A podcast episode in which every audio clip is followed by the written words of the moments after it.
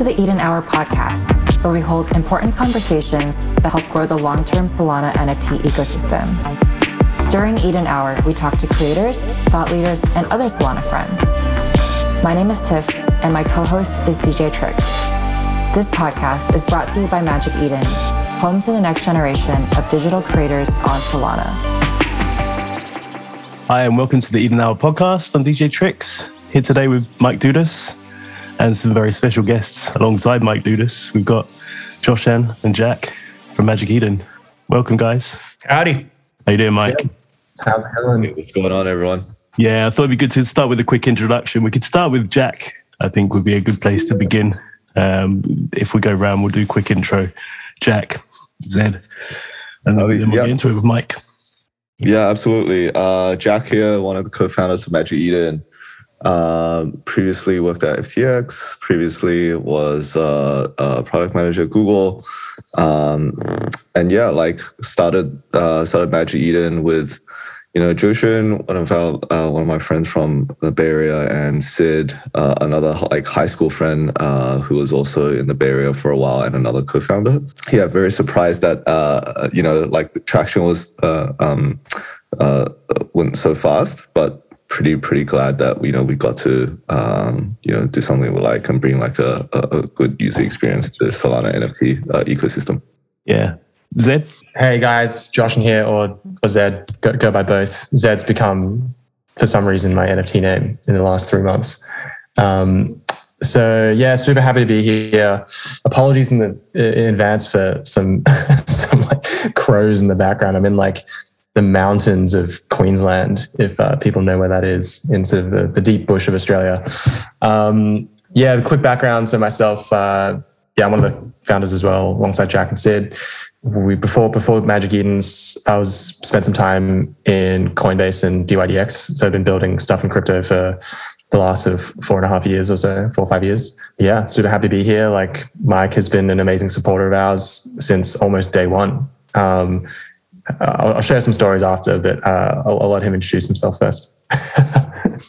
Thank you. Um, Mike Dudas, uh, fortunate to be an investor in Magic Eden via 6th Man Ventures, uh, which is an early stage Web3 uh, crypto investment fund. Uh, we just closed our second fund, $125 million, and uh, really excited about the opportunities in the space.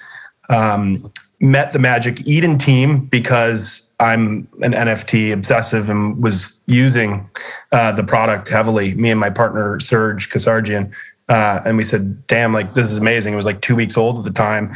Best experience we'd seen, exchange experience on Solana, um, and so we just cold called outreach, uh, and I'm glad you know. Jack and Zedd took the call, uh, and here we are. Uh, in addition to investing out of 6th Man Ventures, have spent you know seven years in crypto, four years full time. I started the Block, which was a crypto media research information business. I worked at Paxos uh, for the past year running stablecoin business, and recently started a project called LinksDAO, uh, which is basically a global community governed golf and leisure club. Um, and we just started that about six weeks ago, raised $11.5 million uh, in an NFT sale, and are really excited to go out this year and purchase our first uh, real world golf course, which will be governed by a global group of uh, NFT holders, which is really, really exciting. Mike, you're doing a lot, aren't you? Like that, that's one of the first things I wanted to ask is how, like, how do you manage to, to juggle all of these like really, really big things that you're like leading or working on at the same time? So yeah, the key is one, uh, you know life is super unpredictable so make sure you're kind of in the in the stream of, of doing things that you love so for example LinksDAO you know if you'd asked me two months ago would i be you know involved with the team and building you know one of the larger sort of online offline web3 communities uh, I would have been like, "What do you mean?" Like, no, it's not even a thought, but it was an idea that I, you know, I had with a group of folks, and, and here we are. In terms of managing time, again, you have to love it. Um, I basically almost never turn it off. I'm you know, 42 and I'm, I guess, working more than I ever have in my life. Uh, but it sort of everything blends in and the work is play. Like I love being in the Discord talking, you know, with the LinksDAO community. I love being on Telegram or on podcasts like this, you know, talking with founders that we're supporting. So I mean, it's just a lot of fun. Uh, I do have to find a little more balance. I'm, I'm for the first time in my life, I uh, am behind on email and I'm not at inbox zero, which pains me and gives me anxiety and I'm trying to be a dad too, uh, and, a, and, a, good husband. So, uh, I think the, the answer, Mike, is that you got to stop sweeping floors. I feel like yeah. that's, that's maybe taking up too much of your time there. I do think that the NFT obsession probably I have to leave that in 2021. Uh, yeah, and get back focused.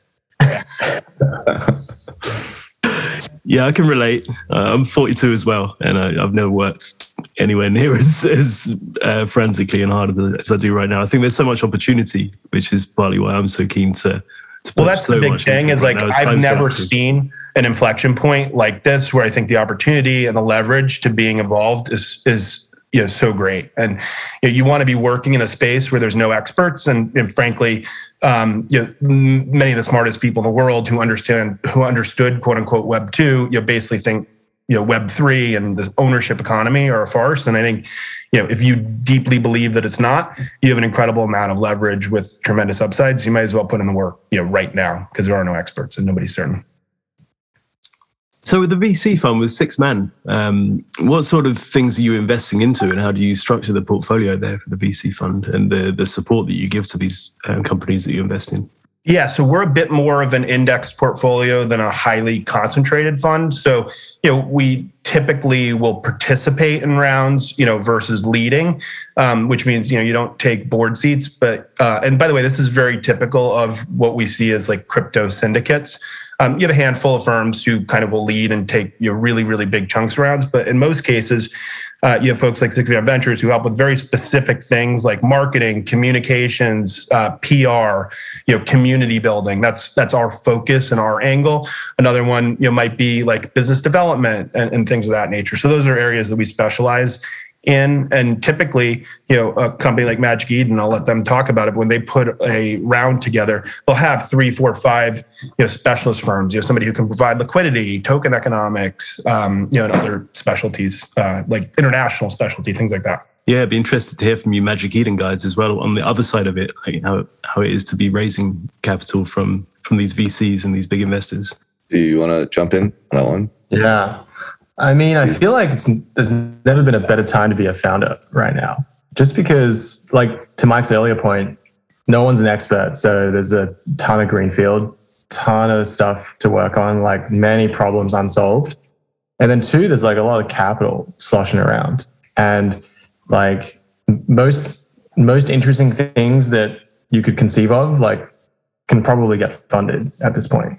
Um, you know, obviously we picked a business that was like fairly you know, it's tried and tested, so to speak. It's just building an exchange in a particular category. That that category seems to be, yeah, uh, just tends to be like NFTs, which is obviously booming. But really, it's uh, I'd say like if you're thinking about it, like there's no better time than now. And you know, yeah, I think the way we thought about fundraising from a Magic Eden standpoint was like, yeah, we wanted a couple of couple of big names and then three or four specialist funds. To to Mike's point around like you know things that you know we specifically wanted some direct impact on, help on, advice on, etc. Um, you know, we we're going to announce our, our raise pretty shortly, so I, I won't I won't sort of uh, I won't spoil it here, but um, I think uh, that's sort of how we thought about it. And you know, like for, for when we talked to Mike, for example, for the first time, I think one of the first things he said was like, "Oh, I just swept the floor on like stylish studs." Shout out to Ian, by the way, who's uh, the, the founder there. Um, and we actually Jack and I were just like Ian as well, by the way. So we love, yeah, I invest in what I love. nice, nice. We were just like, damn, this guy's at least just a power user, you know, like this guy like eats and breathes it. And um, we want those kind of those kind of guys on our side. Um, you know, we have a joke at Magic Eden that's like lunatics only work here because we're we're going pretty hard and you know we're, we're, we're doing this for a lot of hours of the day, but it's also because we love it. And like I just got that feeling immediately when when when Mike uh, first spoke to us. We were like, yeah, this, this this guy's this guy's going to be in. Yeah. yeah, you can tell straight away it's a good fit. Yeah, I want to I want to like um yeah, echo that. I think like there was definitely a little bit of like strategy around like fund construction, different skill sets, but uh, like at least for me, I always felt like uh, it's like people first. You know, uh, you want to work with people who are super excited to work with you, and then um, yeah, when we when we first met Mike and Serge, they were so into NFTs. They were like helping us, uh, you know, with with things on Twitter, like. And we just thought, like, yeah, this guy's bringing a lot of energy, and he's, you know, his team is really bringing, like, you know, like really going to bat for us, right? And and really felt like um, I don't know, we're like the same animal in, in, some ways. So we thought like definitely have to get these guys in. And remember, this was like two weeks in, you know, so it's like having someone coming to bat you pretty hard and like willing to use the product in a big way. Uh, it's it, means a lot to founders, and I think um, it, it just goes to show like there's a, there's a lot of investors out there who probably go nowhere near the product and kind of talk a big game. Um, so when we yeah, it's very noticeable. Is all I'll say. And um, that was one of the big, big, I think, big drivers, and uh, I was super excited to work with uh, with Mike and the team. And Mike, the other thing, oh, oh, yeah, carry on, carry on. Yeah, yeah. The other thing that was really interesting, I think, Mike, like you guys invested in a lot of uh, um, NFT marketplaces on ETH as well, right? So, like in some of our early discussions, that you know some of the lessons and like kind of ringside uh, observations from you know those earlier on uh, NFT marketplaces and their growth journey, and some of those have uh, uh, you know how, how, they went those lessons were pretty interesting for us uh, so i thought like that was you know that was super insightful as well yeah, and that's the beautiful thing of crypto is, uh, you know, and especially with these participatory rounds where you're, you know, you're basically sharing some common learnings and things and patterns that you've seen. And and yeah the iteration and the pace you know from company to company and even within companies so rapid and changes so you know quickly that you know you can try to distill those learnings and then you know basically you know share them out. And, and they're typically not directly competitive right? Because you know, magic eden exists on solana. You know the other marketplace we've investments that we've made you know exist on ETH that could change over time, of course, and you know, but like uh, you know, you've just seen Magic Eden's growth, the the pace from October to now, you know, from effectively not existing, so zero percent market share to I think now like above 85, 90%. Anyway, it was just clear from from day one from using the product that that it would, you know, look like that. Probably a good place to segue to what else is happening, right? In Solana NFTs. yeah. Yeah. There's a lot happening in Solana NFTs, right? It, it really, yeah, it's a, it's an exciting time. What I would say is at the highest level, the Solana NFT ecosystem feels today very, very different. The community overlap uh, with you know, from from the Ethereum, for example, you know, NFT uh, investor and collector ecosystem, which is I would say different as well from like the NBA Top Shot you know slash Flow ecosystem. By the way, I don't think that will continue in the long run. You're going to see you know, more blends, more cross chain compatibility across marketplaces, across wallets, um, and some of that cross chain complexity abstracted away from the users. But but the communities might not i mean but that might not matter if the communities stay distinct and the creators and the and the focus stays distinct. So anyway what you see on solana is um, and, and, where we've invested and frankly what i use uh, is a lot more sort of gaming related you know nfts by the way that's not to say that the games exist yet like I think a lot you're going to just see an explosion in you know volume of trading in NFT utility and usage on Solana in 2022. You know, folks like Aurory and you know Faraway Games and others um, as their products and their games come to market in addition to the NFTs. But Solana is like the perfect blockchain for that. And yeah, I think the Magic Eden folks can probably talk about how they're constructing the marketplace to support those types of assets. But you know, it's kind of similar. There, there's a few on Ethereum, right? Like Zed Run. There's um, you know you've got parallel NFTs, uh, and it, it, you know, but but the way that the Solana NFT ecosystem is evolving again is like more of these. I think you're going to see more of these gaming assets, higher volume, and and more perhaps utility than just pure kind of like the profile pick projects and the exclusive one of one art that you maybe see you know on Ethereum today. Yeah, yeah I think that's totally right. Yeah, I think like the the biggest observation I'll see is that I'll, I'll say is that like there's just a lot more um, willingness to kind of just launch a project on Solana. Like people are really, I think it's because things are cheap. People are willing to try new things, and that's why w- at least we are seeing, um, you know, many many projects that like kind of get get off the ground and um, they start off as sort of you know experiments or, or, side projects and then very quickly the team is like okay cool like I can get validation pretty quickly, right? Because um, you know, there's no like upfront cost of capital, so to speak, to get things spun up as much as there is on on ETH at the moment. And that's not to say this will be the case forever, but that's definitely the dynamics that we see at the moment with a lot of projects that we talk to. Um, yeah, and then I think you know we're sort of pretty big believers in categories proliferating faster on on Solana. Um, and you know we agree on the gaming front. We've been working a lot, super closely with Faraway and uh, many of these types of projects and teams. And you know they all pick Solana for a very you know intentional reason, and that's because they sort of believe that a lot of the stuff is going to live here in the future. Um, so so we believe that, but I think you know on a long enough time horizon, all the stuff will probably converge anyway. But it's sort of like a lot can happen in 12, 18 months, right? If that's the period of time where other chains are still kind of growing their ecosystems or like migrating to layer twos and all these things that are sort of happening on other chains. That process is not instant, it's not immediate. And even when those things happen, like liquidity has to migrate. So like these things take time. And in that interim period, it sort of feels, at least from our team standpoint, that a lot of the action will probably be on Solana. And we're sort of seeing that in the data too. Yeah, why is that? Why do you think people, like, ask this to all of you guys, why are people using Solana more for these gaming projects compared to something like a, a layer two on Ethereum? Yeah, so, um, oh, you go first, Jack. I think like, um, well, there's definitely like the, the, um, the first order like facts around like throughput, consumer user experiences being supported by like you know the speed and fast finality times of Solana. But at the same time, I think like there is like a little bit of a uh, a competition right now be- between some of the L2s like Polygon uh, and, and and Solana for for games. Even like BSC also has uh, uh, has some like penetration around like play to earn games. Um, but I think like on Solana, like you know, like Anatoly previously used to say, hey, like this, they they chose Rust. Um, that there's some really deliberate plan uh, intentions for them to to choose Rust as a programming language, and they think that hey, this is a language that has a lot of um, you know, uh, non Web three developer community, but also it actually takes a pretty solid engineer to understand like this paradigm and this architecture. And I think like yeah, on uh, on Solana there is uh, like a, a, kind of a pretty high bar like for engineers uh, and and talent to move over and.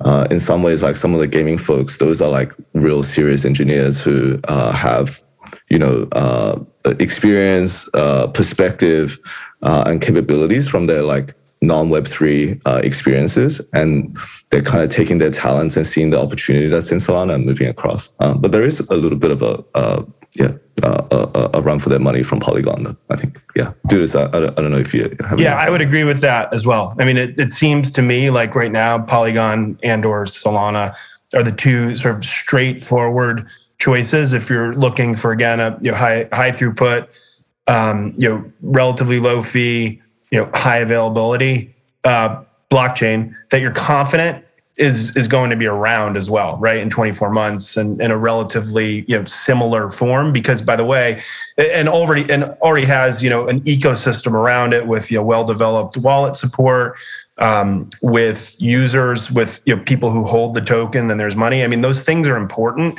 um, because, as as Jack mentioned, many of the builders right now are building projects that have that 12, 18, 24 month um, you know, time horizon be built. And by the way, I think the certainty, the, the sort of the uncertainty around the compete competition within the different L2s is something that disadvantages them for projects that are really serious, you know, have deep technical depth and long delivery roadmaps right now. Um, so, you know, I think you're seeing a lot of those types of projects make choices for Solana, Polygon, and and, and some, you know, in L2s. There are L2s that you will exist in the long run. I just think for for many folks, they view it as a little bit riskier at the moment. Do you think Ethereum is maybe a little bit like an elitist thing? Like it's hard for the average guy who's maybe a casual retail investor with 50k portfolio to just jump in and trade. Yeah, so you're not going to use Ethereum L1. Yeah, I've talked a bunch about this recently, like personally, publicly, and I apologize. To, to, I didn't mean to cut you off there while you uh, were saying that. So I've talked a bunch about this. Like you cannot transact in small amounts, uh, you know, particularly you know, Ethereum. So DeFi ties to like Web three, right? Like you want one place to do all the things with your money, right? Like ultimately, the way this is going to shape up is you're going to have your sort of crypto portfolio and account. You're going to have some of your money that's resting at any given time and that you want to like earn yield, for example. So you want to have like a borrow and lend protocol, or you want to get leverage and borrow so that you can do things and actually use Web3 applications. Um, to do both of those things right now on Ethereum L1, you were absolute. I'm almost priced out, like you know, and like eh, eh, when it, you you have to invest, for example, on L1 protocols, sums in the tens of thousands of dollars uh, to justify the fees that you're going to pay. You know, staking, unstaking, moving things in and out of you know. It's, they're basically institutional only products right now. Um, there are ways to do this in L2, and a lot of the best wallets in Ethereum do allow you to do that automatically, like Argent, and you know you can do this through interfaces where you can transact on L1, you know, for DeFi. Uh, but yeah, like you, you, basically can only do really high value things um, in a in a credible, reasonable way on Ethereum L1. But you know, look, the benefit is like high security guarantees um, again, a culture and a willingness of people to spend significant money on Ethereum L1. So, you know, whether that's like high, high, high value NFT art collection, um, and you know things like institutional DeFi, those things still do happen there.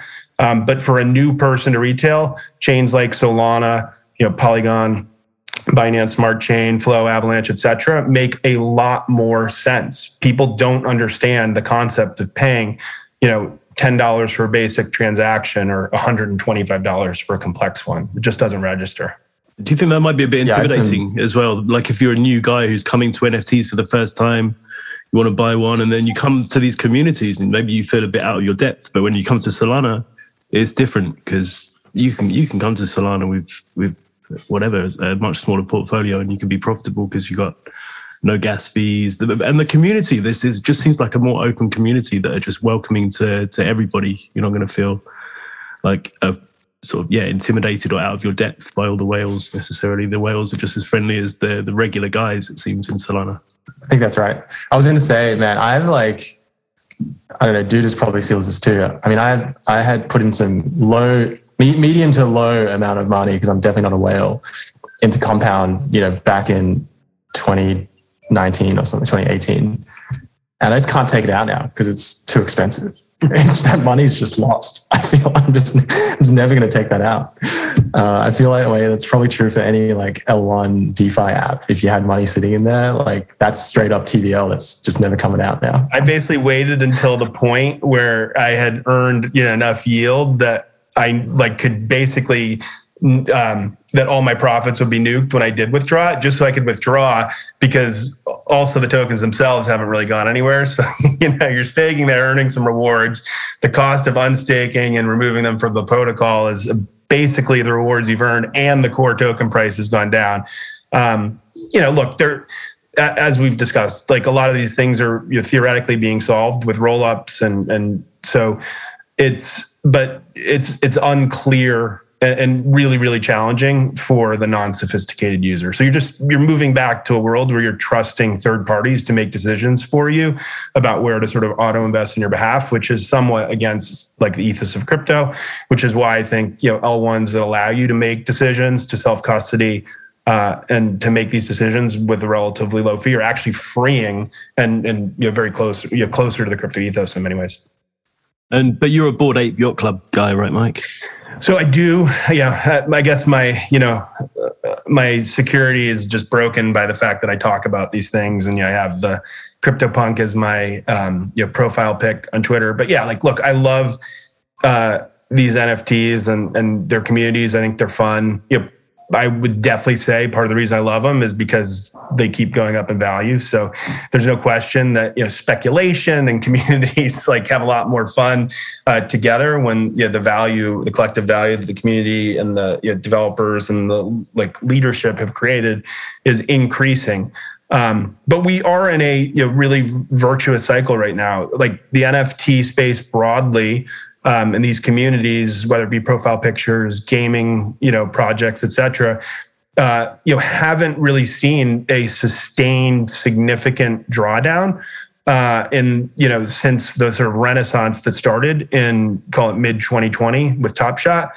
um, with NBA Top Shot from from Dapper Labs. You know, there have been you know many crashes and and things of that nature, but uh, it, it just feels like these are products that like people absolutely love and they love the communities and they love trading and discussing. It's all the stuff that like I certainly did as a kid, and I think many of us did, where you're collecting together and sharing, but it's on steroids with a global community, you know, again, censorship resistant. So you can access it from anywhere. You can trade with anybody. You can discuss on Discord and in private chats with folks.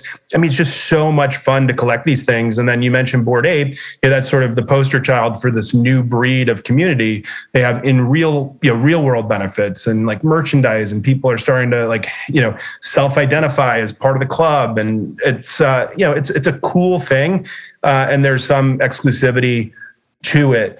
Um, I don't think, you know, I don't think the concept is a fad, um, but certainly, you know, there's not going to be you know thousands of well there might be thousands of these successful communities they'll just turn into micro communities um, over time is kind of my long-term thesis you know you're not going to have if Bored Ape if the rumors are true and, and they're actually raising at you know three four or five billion whatever the number is I don't think you're, I don't think the world has changed such that there's going to be hundreds and hundreds or thousands and thousands of brands of that size, right? There's just like only so many, you know, really high value brands that will exist in the world that people will pay money for. Um, I think Bored Ape is clearly going to be one of them. Uh, CryptoPunks and what Larva Labs produces another. Um, you know, I think, you know, we're going to start to see more. There's Solana Monkey Business, which is sort of the pioneering one that I think probably is going to you know have that. It has a DAO around it and a great community. Yeah, that's the preeminent one that I consider. Yeah, and I'm a part of on Solana. I think we'll see more of them. Yeah, yeah. It's it's it's actually kind of crazy. Like Bored like they basically built this global luxury brand right? Like uh, like in Web three, like a luxury brand of Web three in a couple of months, and it's it's kind of insane. And I thought like one one thing that we started seeing in Solana that's really interesting is, you know, there's a there's a recent dip, right? Like in the market, bit of a correction, um, but you don't really necessarily see the floor price of the Solana NFTs like dropping. In fact, like some of the blue chips like Degen Apes, their floor price has gone up like um, uh, incredibly and there were a few hypotheses from us like around why that's the case. Like number one, um, you know, a lot of these like really prestige um, uh, collections, uh, it, it's it's kind of like people who's already made their money already. So it's like a status symbol, right? So it's like folks who are wealthy and not really paper hands uh, who are able to uh, withstand the uh, the correction. And then secondly, you know, uh, a sense of like folks are for for like NFT collections you know the holders their mentality is a little different to like fungible tokens they price their roi in terms of like the fiat value because they may be new to the ecosystem or, or, or something like that so they thought hey i bought this thing for like a thousand dollars and i still need to uh, make like a thousand dollars in ROI back. So then I'm going to reprice it in, in, in Sol, but like I'm going to lift up the unit value of the Sol of the floor price. And then uh, yeah, we're, we're, still like we're still kind of like pontificating on, on what, what, what, what, what the true issue is. But then like this this third piece around like yeah, like you know these are just prestige status symbols, right? And this might not might not you know whereas in the fungible token world that might just be like some kind of investment category that people pe- people are, are, are buying into and you know in a correction they really think about like getting liquidity or like you know thinking about their risk profile but because nfts and pfps are like this thing that represents their identity it's about you know their you know their their, their access to a commu- uh, online community or something there is just always some inherent like emotional attachment which means that it retains it, its value so pr- pretty interesting uh, tidbits that we're seeing from the Solana ecosystem as well. Yeah. I love talking about this stuff, man. You guys speak so well on these topics as well. It's so articulate. Um, with the BAYC, like, um, what what do you think it is though? Do you think it is that the tokenomics as well that's helped them? Like, what what are they doing that's that's different that's made them stand out? Like, yeah, is it, so is it say, something to do with the with the the people that are behind the scenes running it? Like, is it just that the community around it has like got behind it? Like it's yeah, interesting to understand what what's the differentiator which has made them guys stand out so much. Yeah. So one is uh, it's a great question. So one is they've rewarded their community um, you know, multiple times, right? So you were effectively, if you owned an ape, you, know, you were airdropped uh, another, you know, a Bored Ape Kennel Club, and then later you were airdropped mutants, and I think had the ability to purchase another one as well. Um, or you, if not airdropped, you're able to mint them, right? So providing you know regular, ongoing value to the community, which by the way is a double-edged sword. If you overdo it, you can obviously you know sort of you don't want to flood the market with like too much product that gets confusing. And you've seen projects that have done that, that have sort of devalued. I won't name any specifically, but that have just devalued by offering too many derivatives of their own thing. So one is offering consistent value. Two is they did have like they were like now it's like trite for every project to just have a roadmap. But but sort of because like Bored Ape did, like CryptoPunks didn't have a roadmap and still doesn't. It's very different, you know. So the reasons Bored Ape is successful are actually very different than CryptoPunks. Um, and they stuck to their roadmap, got a really enthusiastic community, you know, behind them. And then so that got them sort of, sort of the roadmap, the you know creating more value. They created sort of the playbook for what's the ideal profile pick project. And by the way, it's not that long ago, as we've been talking about. The time horizon is just incredible with how fast these things happen. But then to sort of pour gasoline on it, I think in Q4, I think they're working with Guy Oseary, you know, who um, also is working with World of Women, and and he did a fantastic job along with that team of getting celebrities involved and talking about it, such that like Paris Hilton and a bunch of others, you know, are talking about it now, and like Jimmy Fallon has one, and the you know, it's become it's sort of crossed over into the you know the mainstream and celebrity popularity. Um, and then lastly, you know, as all this is happening, it's clearly in a very intentional way, to your point, building towards this crescendo of, hey, you know, we have a token coming. And nobody really knows exactly, you know, what the tokenomics will be and you know how much you know you're, you're going to get airdropped for owning each particular you know an ape versus a dog versus a mutant and by the way that part of that not knowing is clearly leading to a bit of a you know frenzy and sort of upward movement. Um, so it's just like they've just captured the zeitgeist the whole way, and um, you know it, it's what's happening now looks pretty orchestrated, like the public stuff with the run up to you know what seems like it'll be a funding announcement and a token drop. You know it, it's it. I, I think they have a sustainable brand, by the way, and sustainable value in the long run. I really do. Um, it, I, have been saying I thought it was a little manic and mania feeling though, you know, back when the floor was at 50 or 60. And you know, I think it's at like 116 or 118 or something today. ETH now ETH has repriced down. So in dollar value, it's only up a little bit. We, you know, I think people price these things as we were talking about in, you know, maybe in dollars as you know, some of these things. So um, but bottom line is they executed well and they're leaders like not followers in terms of how they think about um, these things. They're deliberate.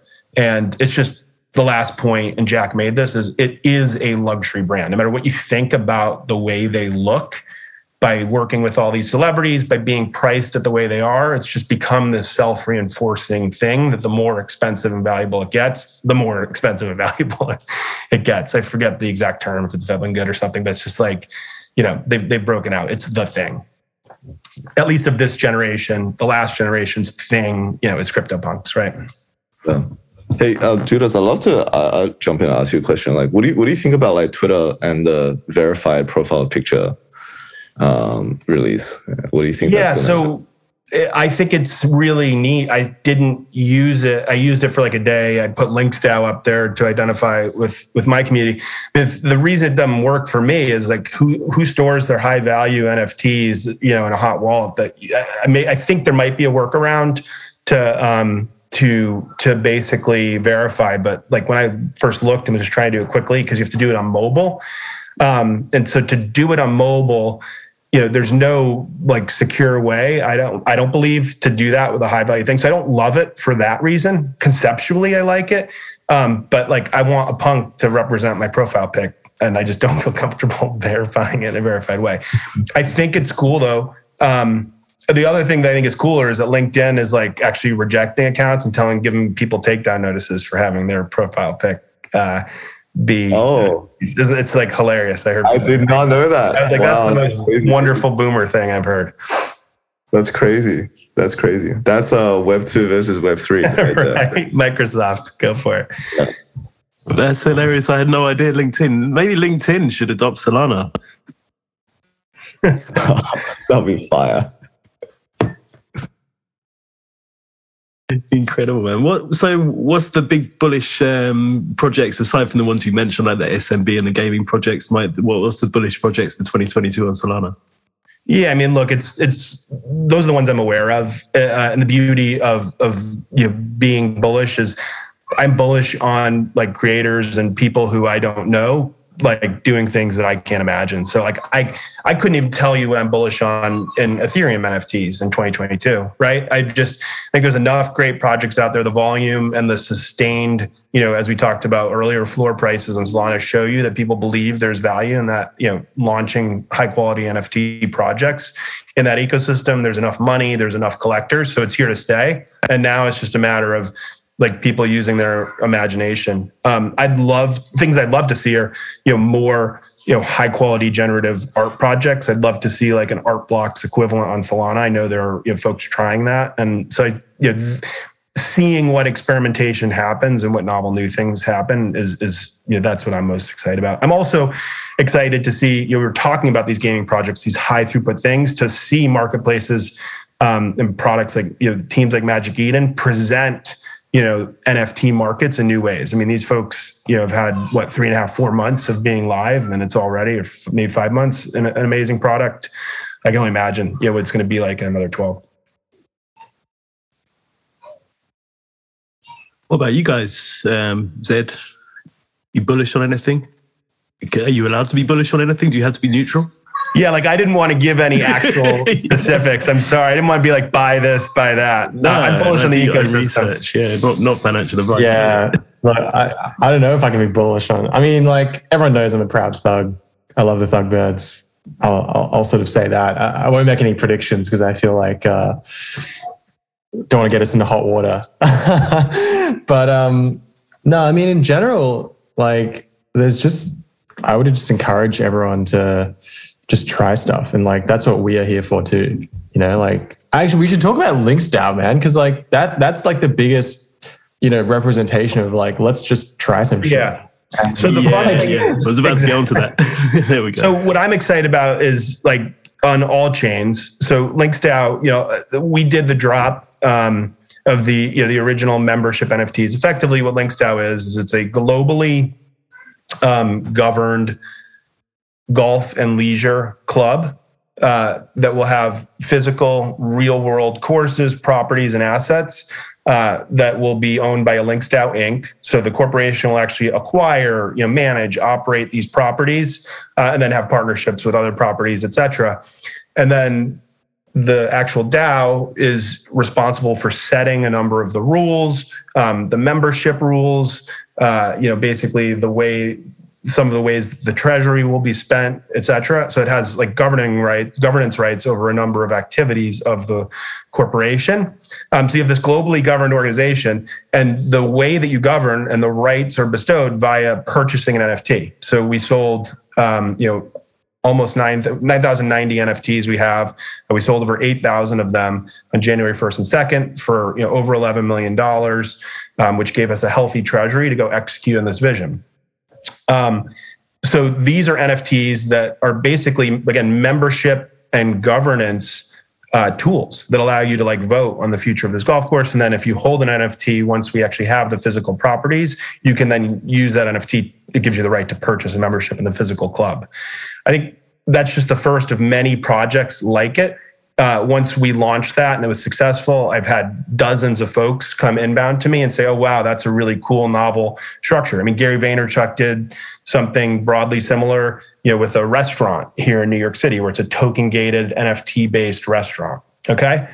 Um, the reason, by the way, we did it on Ethereum is that again, the dollar sums were really, really high um, in aggregate, and there's just a tremendous amount. You know, we felt there was a tremendous amount of infrastructure in place and dollar value today in Ethereum in 12 months or even six months, if we're to do another membership drop, for example, whether it's additional play, uh, uh, you know, and that'll be something that collectively the project will decide. That's the beauty of um, you know how a DAO works.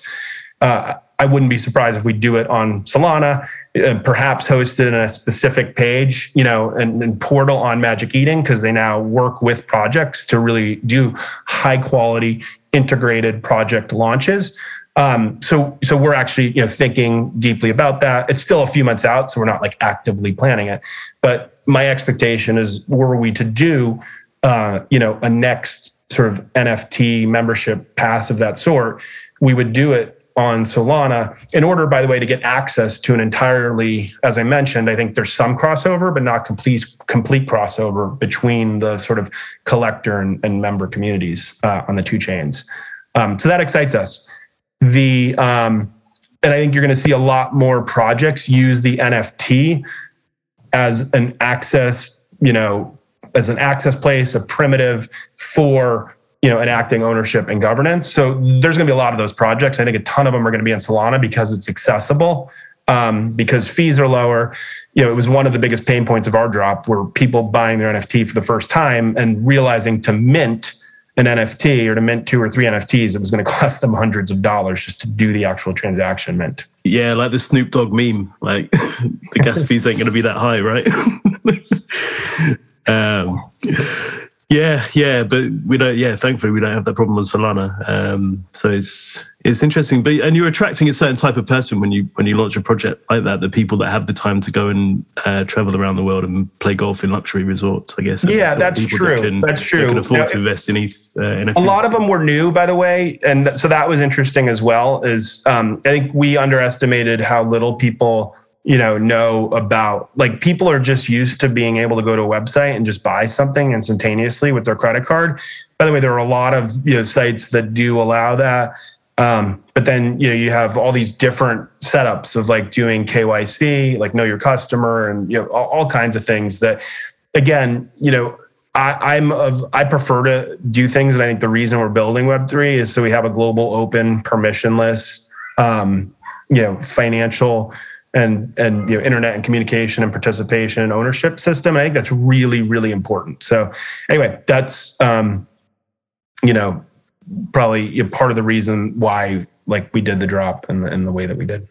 Yeah, man. And to wrap this up, I'd definitely like to spend a few minutes talking about Magic Eden and uh, from all of you three guys, like why, what is Magic Eden doing that's so special? Because it, it, clearly is doing something special to have captured 95% market share in a four month period, five month period. Uh, what, what do you think, Mike? Yeah. So look, I loved it. Like from day one, it was, uh, so when before Magic Eden, I think there were three or four different you know marketplaces on Solana that were you know sort of fragmented, fragmented liquidity.